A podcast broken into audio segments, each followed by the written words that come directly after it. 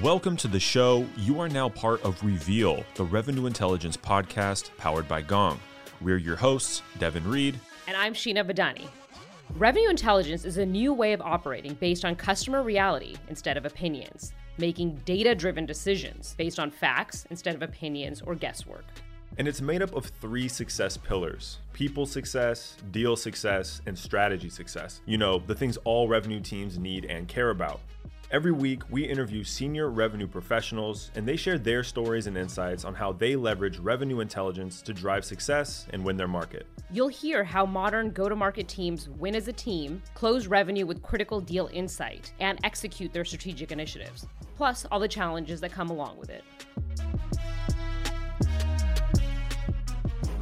Happy holidays to all my Reveal listeners.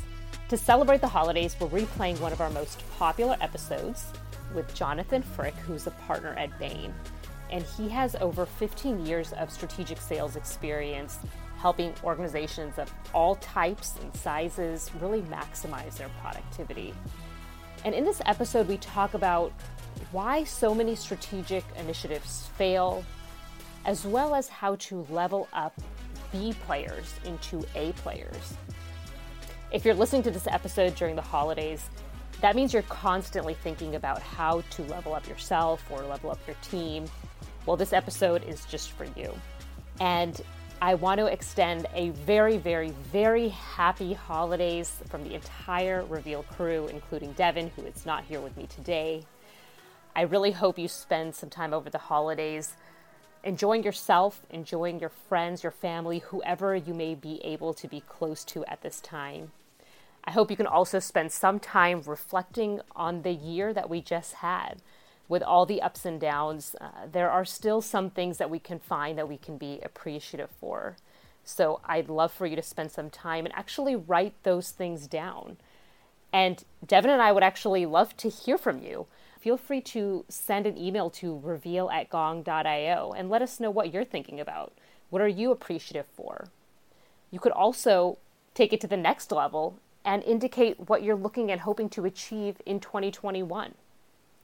Well, with that, as we talk about leveling up, let's get into the conversation with Jonathan. Thanks so much for being with us here today. Thank you. So, usually when we kick off our podcast, we like to start with some easy wins. Um, so, tell me a little bit about what you had for breakfast today. Uh, well, I had avocado toast today, which seemed, you know, the thing to do when you're in San Francisco visiting. Definitely. That's amazing, and Udi would really love that. If you would love that. um, so, for our listeners, most are in the world of sales, right? They're sales leaders, reps, managers, in supporting uh, roles. For those who may not be familiar with Bain and being a partner at Bain, how would you describe what being a partner at Bain means in ideally three words, if you can? Wow, three words. That's tough. Uh, I would say convincing clients that they need to make dramatic changes and helping them then make those. That's more than three words, but just change. Let's go with that. That's pretty good. That, that is a good summary of the role for sure. So, how did you actually get into the sales practice at Bain? Because Bain does a lot of things related to strategy and working with executives and uh, you know the highest levels across companies but what drew you to the sales practice specifically? Yeah and you know before i answer that i think that is a good point. I think we've you know traditionally been seen more as people who do strategy work but i'm actually in our commercial excellence practice which is a fancy pants way of saying sales and marketing. Mm-hmm. but we do actually a ton of work now especially with companies that are going through significant transformations in their sales force for one reason or another. I got into it though completely by accident. Uh, you know, ten years ago or so, I I had a choice of what projects to work on, and I happened to pick solely based on the fact that I wanted to work for a particular person. She was the right 10 year distance from me, and I was trying to get mm-hmm. promoted. And uh, it happened to be a project about sales enablement, which was kind of a very new buzzword mm-hmm. 10 years ago. Now it's a very common word. Mm-hmm. And I sort of became the guru on this accidentally in Bain and then just stuck with sales stuff. And so it was completely unplanned if you'd told me 15 years ago that not only I'd be selling consulting projects, but that I would be selling consulting projects about selling, I would have probably told you you were nuts. I was the last person in the world who would ever be a salesperson, but here I am. so Bain works with a lot of different kinds of clients. Uh, tell me a little bit about the types of companies that you work with, because we're going to get a little bit deeper into the research that you've done with Yes. clients. So I think for some context, it would be helpful to know like what is the basis for some of that. Yeah, I mean, I've advised clients uh, in pretty much every B2B industry there is. And so some of the things that we'll talk about, you know, apply to anything from selling office supplies to selling software. We've kind of applied it to all of those. Personally, though, I, I do the most work with technology companies, especially um, enterprise hardware, data center infrastructure, all that kind of stuff. So more complex products, shall we say, to sell. Uh, where uh, some of the stuff we're going to talk about about sales behavior is, you know, obviously quite important. But I would say it's important to to, to pretty much any B two B sales force.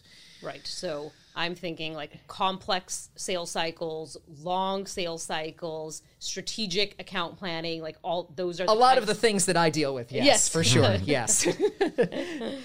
So let's get right into the heart of what you are focused on at Bain, which is all about sales behavior and what we can learn from sales behavior from a very data driven lens.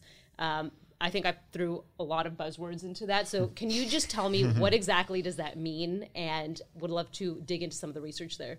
Yeah, yeah, exactly. So I, I I've ended up leading uh, uh, what we call frontline performance management globally uh, for Bain, which includes talent, behavior, a number of other things like that. But very specifically on behavior, uh, the the there there are two big insights that we we've had from observations that we've made over the years watching lots of sales forces operate.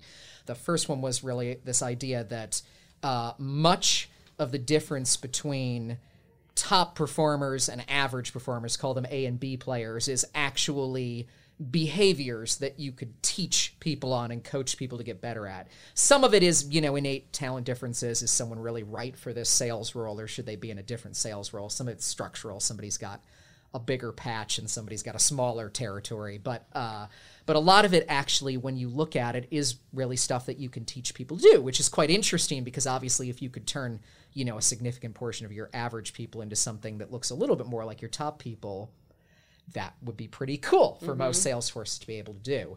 The other insight, which uh, we can come back to more later, is just that it's actually really hard, though, to do that consistently, as easy as it sounds. And so there's a bit of a science around how you do behavior change. Mm-hmm. What has made that so difficult to date? I mean, coaching and training, like that's been around since the early days of sales, whenever that started. Indeed. um, why can't organizations implement and coach effectively on those specific areas on an ongoing basis? Yeah, I mean, I think it's just we underestimate how hard of a skill, first of all, coaching is. If you think about most sales frontline managers, they're promoted reps. They mm-hmm. learned how to sell really well, they got really good at their way of selling. Most companies don't invest a lot in training them on how to be leaders and teaching other people who might have different backgrounds, different strengths at how to actually do what they're good at. And so it's actually not a surprise when you think about it that this is pretty tricky for a lot of people. And then beyond just the coaching aspect, a lot of leaders forget how many other barriers they put unintentionally in the way of salespeople doing what they want them to do. Right. And so one of the things that we found is people always sort of gravitate towards the silver bullet solutions. Like if I want to mm-hmm. get somebody to do something differently, say I want them to, you know, sell solutions, not boxes, or I want them to, you know, sell value, not, you know, on price, or, you know, all these things that you could think about that many sales leaders are always talking about. You know, those are easier said than done because a lot of times the only solutions that people jump to are, well, I'll just change the comp plan or I'll just put in a training program and somehow that will, you know, magically silver bullet change everything. But the reality is there are all sorts of things surrounding the salesperson that make it difficult for them to do those new things. And, uh, you know, it's not that they don't want to. I mean, salespeople, more than most roles, want to earn a bigger paycheck. They want to sell more. They're not trying to sabotage your grand plans to transform the sales force. Mm-hmm. They want to do this stuff, but it's hard. So, you know, take some of those examples. You know, if they, let's say they even get the training, let's say that they're incented to do it. If their manager doesn't ask them about it every week in the pipeline review and ask them about a bunch of other stuff instead, well, you know, how much time are they going to spend on that? If the tools suck and don't make it easy to do that, you know, you want people to do account planning, but you give them a 500 page PowerPoint template as opposed to something that's mm-hmm. built into the CRM. Well, I mean, yeah, you're not really making it very easy to do them. You tell them to collaborate with, you know, other people on the sales team, but you don't tell them who they're supposed to work with. They don't know the people. I mean, there's just all these barriers that get in the way of this. Mm-hmm. And if you really want to get behavior change consistently, the data basically says you need to systematically eliminate as many of those barriers as you can. That what gets what gets people doing this stuff day in day out every day. You just take down one or two of them. Yeah, you'll get some movement, but you'll get a lot of people who are just like, ah, this is too hard. I could I could close a deal while I'm trying to figure this out. for the uh, for the sales leaders that are listening, um, there's definitely some barriers that are there for preventing uh, change.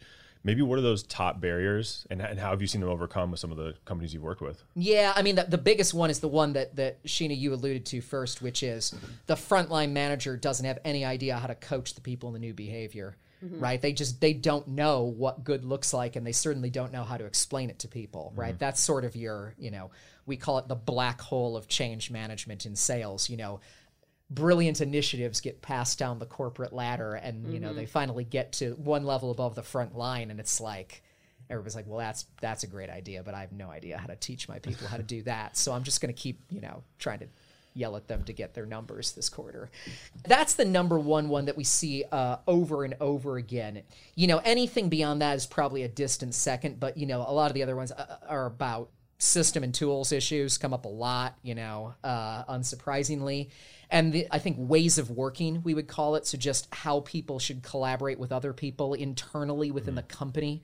One of the surprising findings that we've seen is that the size of the network you have internally inside your company as a salesperson is often a more statistically predictive factor of your success than the size of your Rolodex outside the company. Oh, very And that's even true. Um, I wasn't surprised about that for complex selling, like we talked about that I, I'm involved in, but that's even true for like some really basic sales forces, which you wouldn't think, but actually the ability to bring the things inside your organization to bear to solve the customer's problem, to get a specialist in front of them, to get an unusual price or a term and condition through approvals, to mm-hmm. you know, all this kind of stuff is is hard, right? In mm-hmm. most companies, there's a lot of bureaucracy, and the salespeople who've been around a long time and are really successful have often figured out all the like tips and tricks and the internal network to get around all of this nonsense, right? And so figuring out those internal ways of working, making it easy for people to collaborate with whoever they need to collaborate with to get deals done on the internal side is another one that I just a lot of people don't think about uh, when they you know they jump to training compensation kind of more obvious Yeah. things first for the reasons that you'd expect Are there specific tactics that you would recommend companies to implement to help build those internal networks? The first one that we've seen uh, uh, is just telling people who they're supposed to be working with. You'd be amazed how many companies like people don't even know who the other people are that touch the same account. Like who from support, professional services, like other parts of the company are like also engaged with this customer. And then you go talk to your customer, like, oh, I'd love to buy that, but can you fix, you know, the outage I've had for the last week first? Yeah. right? So just be basic things like that.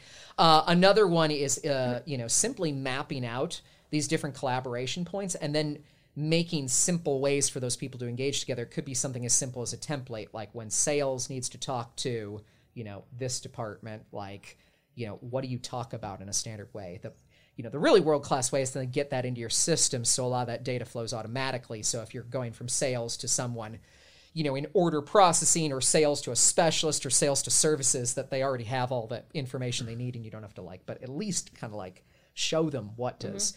The last one is probably just cadences, like having regularly scheduled times when these are, you know, account planning means should have all the people engaged in an account in them and kind of happen on a regular ba- and you know they don't always right Sure. um, so just basic times when people are supposed to talk to each other just forcing the conversation Right, often right. helps I want to uh, take a step back to one of your earlier points was that frontline managers don't even know what's working and what should be a best practice for their team and how to coach on that. right What is the role of data in unveiling what those best practices are?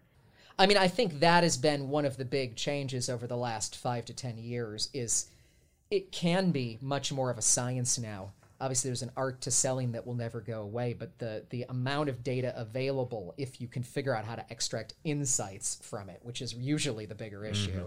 the amount of data available to mm-hmm. tell you this is what people actually did when they were in a meeting with a customer or this is what people have on their calendar or this is you know what people have you know in the pipeline in a much more granular sense that never really used to exist. Yeah.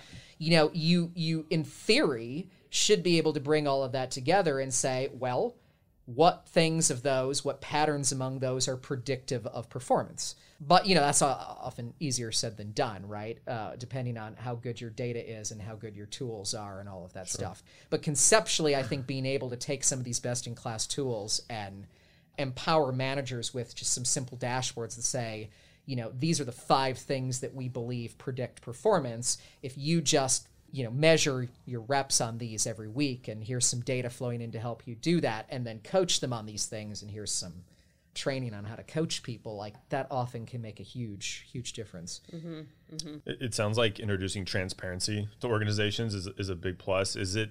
Would you say the hindrance there is a, is a mindset thing, like people, you know, declining to introduce more transparency for for various reasons, or is it a technology thing? Maybe both, neither. I would say you have to have the right culture around how to introduce these things. When you introduce data and you do it in a way that salespeople think it is a tool to help them make more money, it goes really well. Mm-hmm. When you introduce data in a way that is just another inspection, another way to beat them over the head by their manager, like that just isn't super helpful because, yeah, why would I as a rep?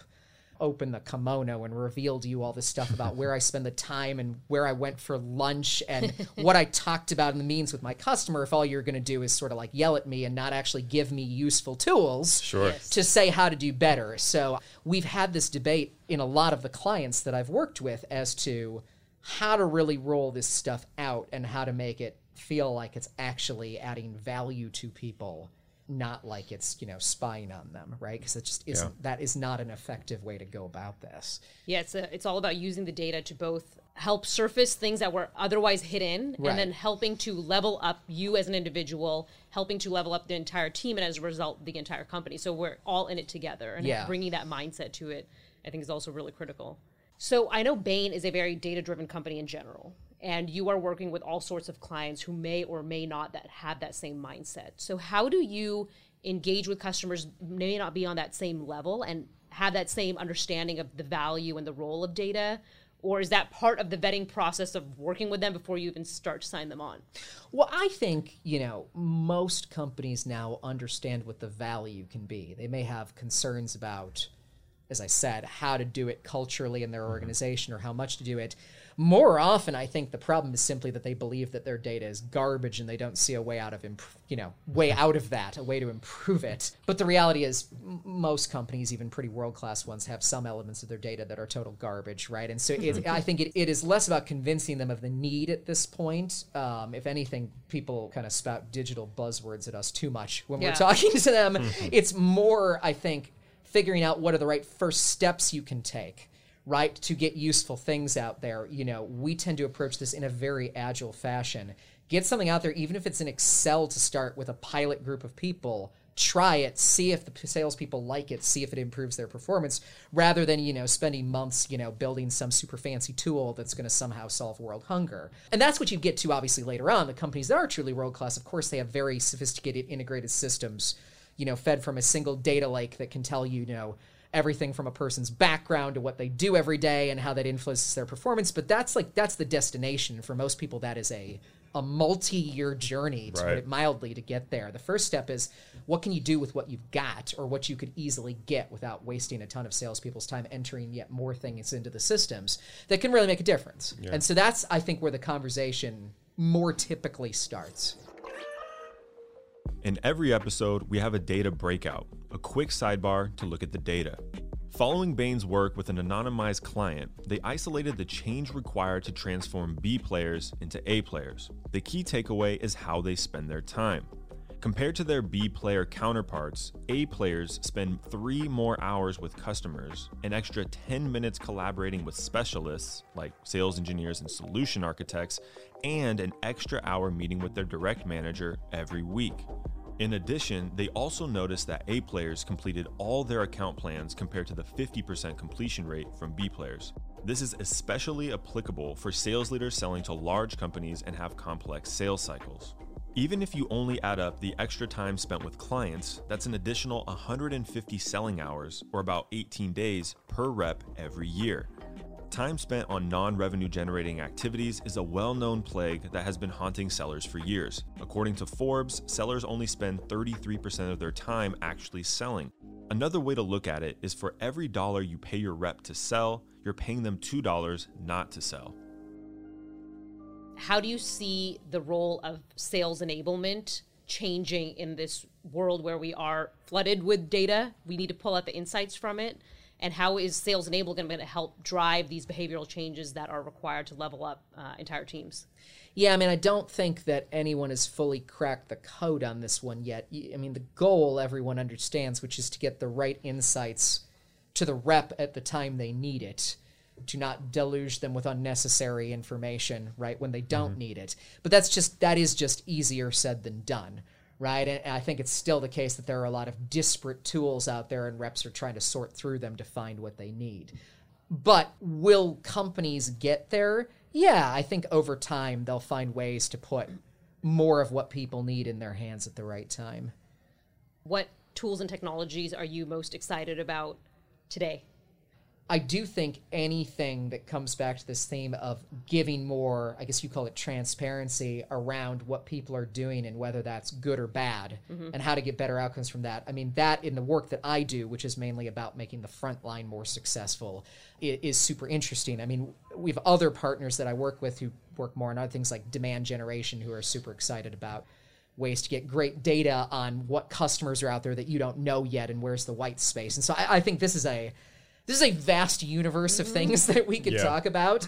But yeah, personally, that's what I'm most excited about is is is finding more data that that truly can lead to useful insights on how people can improve what they do day in day out. You know, where should I spend my time? What should I talk about with my with my customer? That is cool stuff to me. Mm-hmm. From a practitioner's standpoint, do you think?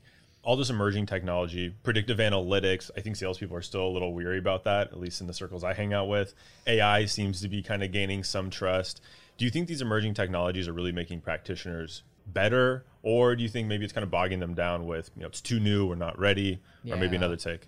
It's an interesting question. I think it depends a lot on on what your role is too. I mean, to take one example at the end of the spectrum, if you look at inside sales and where that is versus 10 years ago, mm-hmm. right? Where, you know, 10 years ago, you were probably cold calling numbers out of a phone book mm-hmm. and trying to figure out who the right person was to talk to. And, you know, now you've got people who are spending, you know, 70, 80% of the day on the phone and they've got systems that are telling them, call this person next. And they're the CMO. And the reason you're calling them is because they downloaded this white paper and did this demo, and they'd be really interested in this product. And these are the talking points. You can, I mean, th- I think it would be hard to argue that productivity has not dramatically climbed in some of those roles, and that you know people are selling stuff over the phone now that you would have never thought they'd be selling over the phone ten years ago. You know, CPUs and right. sophisticated software and all sorts of stuff. But I mean, if you look at complex enterprise field sales and uh, you know kind of consultative selling and stuff i mean that world has grown so much in complexity buyer influencer complexity product complexity over the intervening years that I, I do think that any gains that have been created by the tech in helping to navigate that have probably barely just been keeping pace with what people actually have to do to be successful at their mm. jobs. And so I think it's it's fair to say that it's understandable why some people out there on the front lines probably feel like I don't know if all this stuff is really helping me. Mm-hmm. I also think it's fair to say that you know some companies have just to be blunt botched the rollout of a lot of this stuff and have put out things there that weren't really tested with salespeople to begin with and like are more for the purposes of you know, collecting data for the company that they might want than yeah. actually empowering people. Mm-hmm. And so mm-hmm. then people get this sort of understandable reticence like, oh, another new thing's coming out. Great. That means another 10 minutes a day I have to spend typing something into something, right? Sure. Rather than this yeah. is going to be. Um, on the predictive side, by the way, you know, since you brought up AI, I think one of the things there is that I don't think salespeople like black boxes. Fair right? I think people mm-hmm. want to know why they're being told they should do something, right. and that um, some companies have done that really well with their tools, and but others it's just like you know you should go sell this next, or you should charge this price, and they're like, why? if you tell them you should charge this price because 85% of your peers in an exact like for like deal with the same kind of customer, same deal size have like been able to get away with this price, then they're like, oh, that's awesome. I didn't know that and now I have confidence. But like you just tell them, charge this price because the system says so. They're like, no, my customer is telling me they're not going to buy it at that price. I'm not going to lose the deal. That's dumb. Yeah. And so I, I do think that that is one of the big problems with a lot of this AI stuff is that it just, you've got to find ways to get people confident around why they're doing what they're doing and you know some machine learning algorithms are not really architected to be able to do that Sure. Mm-hmm. yeah. Well, it's funny because when you think, uh, and I always compare the two, the, the two that come up a lot is like predictive analytics. When you bring that up to a sales rep, and I've done it this week in preparation for this, this response is, well, I know what a good account looks like. I can tell you right now. Show me the LinkedIn page. I'll show you right now if that's a good account. Problem is, we have 40 new reps coming in and they don't all know, right? So we need a system in place because we can't scale that out. And then, like you said, it's kind of like, you know, not all AI is built the same. You know, there's high quality, low quality. But the thing that they can usually get behind is if it will make me more productive. Right. And I think that's probably the first checkbox. I think most, at least, you know, kind of modern sellers say, you know, is it going to give me a, you know, serve up the right account at the right time for the right rep? Sometimes, maybe, maybe not. But there's a lot of agreements that, uh, you know, at least some time savings there. yeah what companies do you look to as on the bleeding edge of leveraging technology in the you know sales space if you can mention them but like i'm sure there's some benchmark companies that you talk about when you meet with clients of oh they're doing things in a great way you should consider that it's a hard question because I think uh, it, it depends on what aspect of sales. There are very few companies that are actually great at everything. There are a lot of companies that, because of their particular strategy, have gotten very good at a, a particular thing. So if you were to say, you know, some of the stuff around how do we deploy our sales resources, you know, where do we put people, stuff like that. I mean, I think Salesforce has been very good about that, as you would hope. given the products that they build. Um, you know, I think if you were to talk about like demand gen, right? I you know identifying good leads, scoring them. You know, it's it's actually a lot of um, a lot of small pure play SaaS companies, uh, especially ones who are targeting you know the mid market and SMBs. They have by mm. definition had to get good at that. So think about SolarWinds, which does infrastructure software, or Ring Central, which sells like telephony as a mm-hmm. service. Mm-hmm. There are lots of examples like that of, of companies that have had to figure out how to basically get an amazing engine where you know you put a dollar in and you know exactly how many prioritized leads you get out and they get to the right the right rep. Um, I, I can't think of a company off the hand that has actually really done all the things that I talk about about like behavioral analysis super well. Some companies have bits and, and pieces of it that are working really well, but I think they're actually there's still a lot of frontier if you will, when you talk about a lot of this frontline performance management stuff. I think some companies are good at coaching, some companies are good at training, but kind of putting the whole package together is, is tricky. yeah it's, it's hard to be a master of all trades but you can have you can be uh, an expert in one specific area and then you have a lot of complexity with uh, probably turnover and people coming in and out and experimentation with new approaches and methodologies Yeah. and uh, and things are moving so fast, right? You think you're great at one thing, and then there's this whole new, you know, predictive analytics, and you have no idea how to incorporate that in what is already working, and you may kind of mess that up. So Yeah. Looking forward, I mean, we're heading into 2020. Like, what should sales leaders be looking for now so they're prepared for 2020 and the decade to follow? I mean, I still think the, the advice that we always give first is understand what problem it is you're trying to solve. I think people jump to the tool Yeah. often, like this tool is some kind of i'm going to solve all my problems. Mm-hmm. And it's actually usually the third step, right? The first step is what question am I, am I even trying to answer? And mm-hmm. that may be different for different companies. Some companies, it may be all about finding the next best account that you can go after, mm-hmm. right? And scoring those. For others, it may be about how do I get my salespeople 5%, 10% more productive every year, the kind of stuff we've been talking But it's just, first, it's like, what question am I trying to answer? Then the second is, you know, what would it take to really make that happen? So it really goes down to more to process and behavior, right? And then it's kind of how does the tool fit into that? How do I deploy the technology, right, that would enable me to actually do those things at scale and mm-hmm. efficiently? I think where I was telling people to look at is you know, what are the interesting questions that you wish you could answer that would make a dramatic difference in the performance of your sales force that you haven't been able to answer yet? Mm-hmm. And I think that is the best guide, you know, more than anything, if you're going to try to put your kind of futurist hat on, mm-hmm. that's the best guide to what might come next. And then you never know exactly in any given year what's going to come in terms of what tech gets developed or not mm-hmm. and reaches maturity, but you at least know the kind of, I think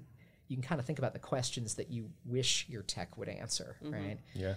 we call those million dollar questions. Yes. You, you, know, why are your customers churning? Yes. What are your star reps doing that others aren't? Things like that. So Well, that's a perfect example because it's, you know, why your customers churning you know that makes a big difference if you're in a subscription model mm-hmm. or if you're a very mature business that has all your installed base locked up and you're just worried about them leaving it might be totally irrelevant if you're selling you know if you're still selling licensed software or yeah. something and it's all you know new white space i don't think there's that many of those companies left but there are a few of them right and so just you know really understanding what is the thing that you're trying to do yes right i think is the key to all of this so what is the single most important data that you think all companies should keep track of I mean, this is really hard to narrow it down to one. If I had to say two, yeah. right, I do think it really comes down to you want to know really well what's in your pipeline. And I know obviously CRM has existed forever, but still many people don't use it very well, right? Mm-hmm.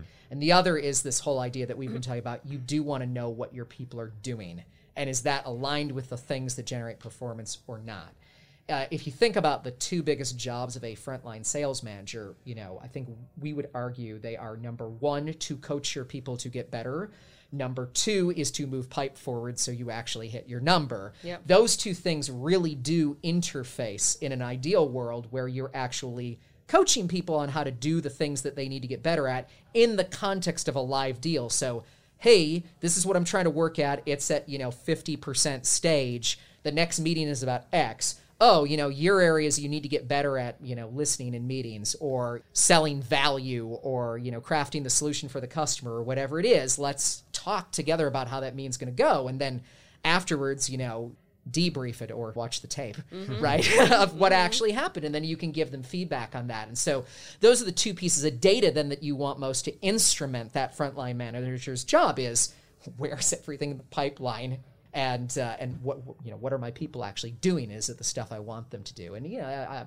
there's lots of other things obviously but like if you could have those i think that makes a huge difference in your job more than anything else. Yeah. If you could recommend one book to a sales leader to read in 2020 what would it be?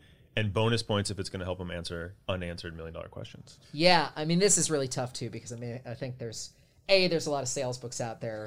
B you know a lot of them aren't that great. And by the way, I, I will say, in defense of all sales authors, that a lot of the articles that I've written are not exactly Shakespeare either. So this is not an indictment of. Um, but you know, if I if I you know when we talk to our clients, the book I would say that my clients have consistently said they thought was helpful is called Sales Management Simplified. I think Mike Weinberg is the hmm. author and it hits on a lot of these things that we're talking about like if you're a frontline manager what the heck should you actually be doing with your time to make mm-hmm. your reps better and it is as the title would suggest relatively simple not an attempt to fill 600 pages with yeah. yeah. things that could have been done in five, right? Yeah. And so I, that's probably one that I think I'd recommend. well, we'll great. have to add that to the shelf if it's not already there. Yeah, and I think that's key too because, like you said earlier, and I know this from my career, is most frontline managers were the best sales rep on the floor, but guess right. what they spent the last years doing? Closing business, not prepping to coach other reps. So uh, if you're listening to this and that sounds like you're a frontline manager, no problem. Uh, Jonathan's got a book for you. Yes. Yeah, it's, it's very normal. very normal. Awesome. Well, it was really, you know, wonderful to meet you. Thank Thanks you so much for joining us here at the Gong office in San Francisco. Thank you very much. Thanks for being here, Jonathan. Thank you. You're quite welcome. Every week, we bring you a micro action. It can be as simple as something to think about or an action you can put into play today. And if you want to level up your sales team's performance, then you need to crack the code to transform your B players into A players. There are two fundamental areas to focus on. Spoiler alert, it's all about how your reps spend their time. The first metric is time spent with prospects and customers. Similar to your buyer's journey, zoom out and focus on your seller's journey. Where are they spending time not selling, and what tasks can you remove so they have time to do what they do best engage with prospects? This is typically where sales enablement teams shine. The next metric is time spent collaborating on deals with specialists like sales engineers, solution architects, and the like. Your people are your strongest asset, and they accomplish more when they work as a cohesive unit. Inspect how your teams are, or aren't, working together and detect the areas for improvement. The best revenue leaders make this type of analysis an ongoing process, constantly detecting, addressing, and solving these productivity gaps. It's not easy, but it's the type of improvement that drastically impacts your bottom line. Did you like today's episode? Subscribe now so next week's episode will be waiting for you on Monday. And if you really like the podcast, please leave a review. Five star reviews go a long way to help get the word out there. And if you're not ready to give a five, check out another episode and see if we've won you over by then. And if you have any feedback or you want us to interview one of your favorite revenue leaders, just email us at reveal at gong.io.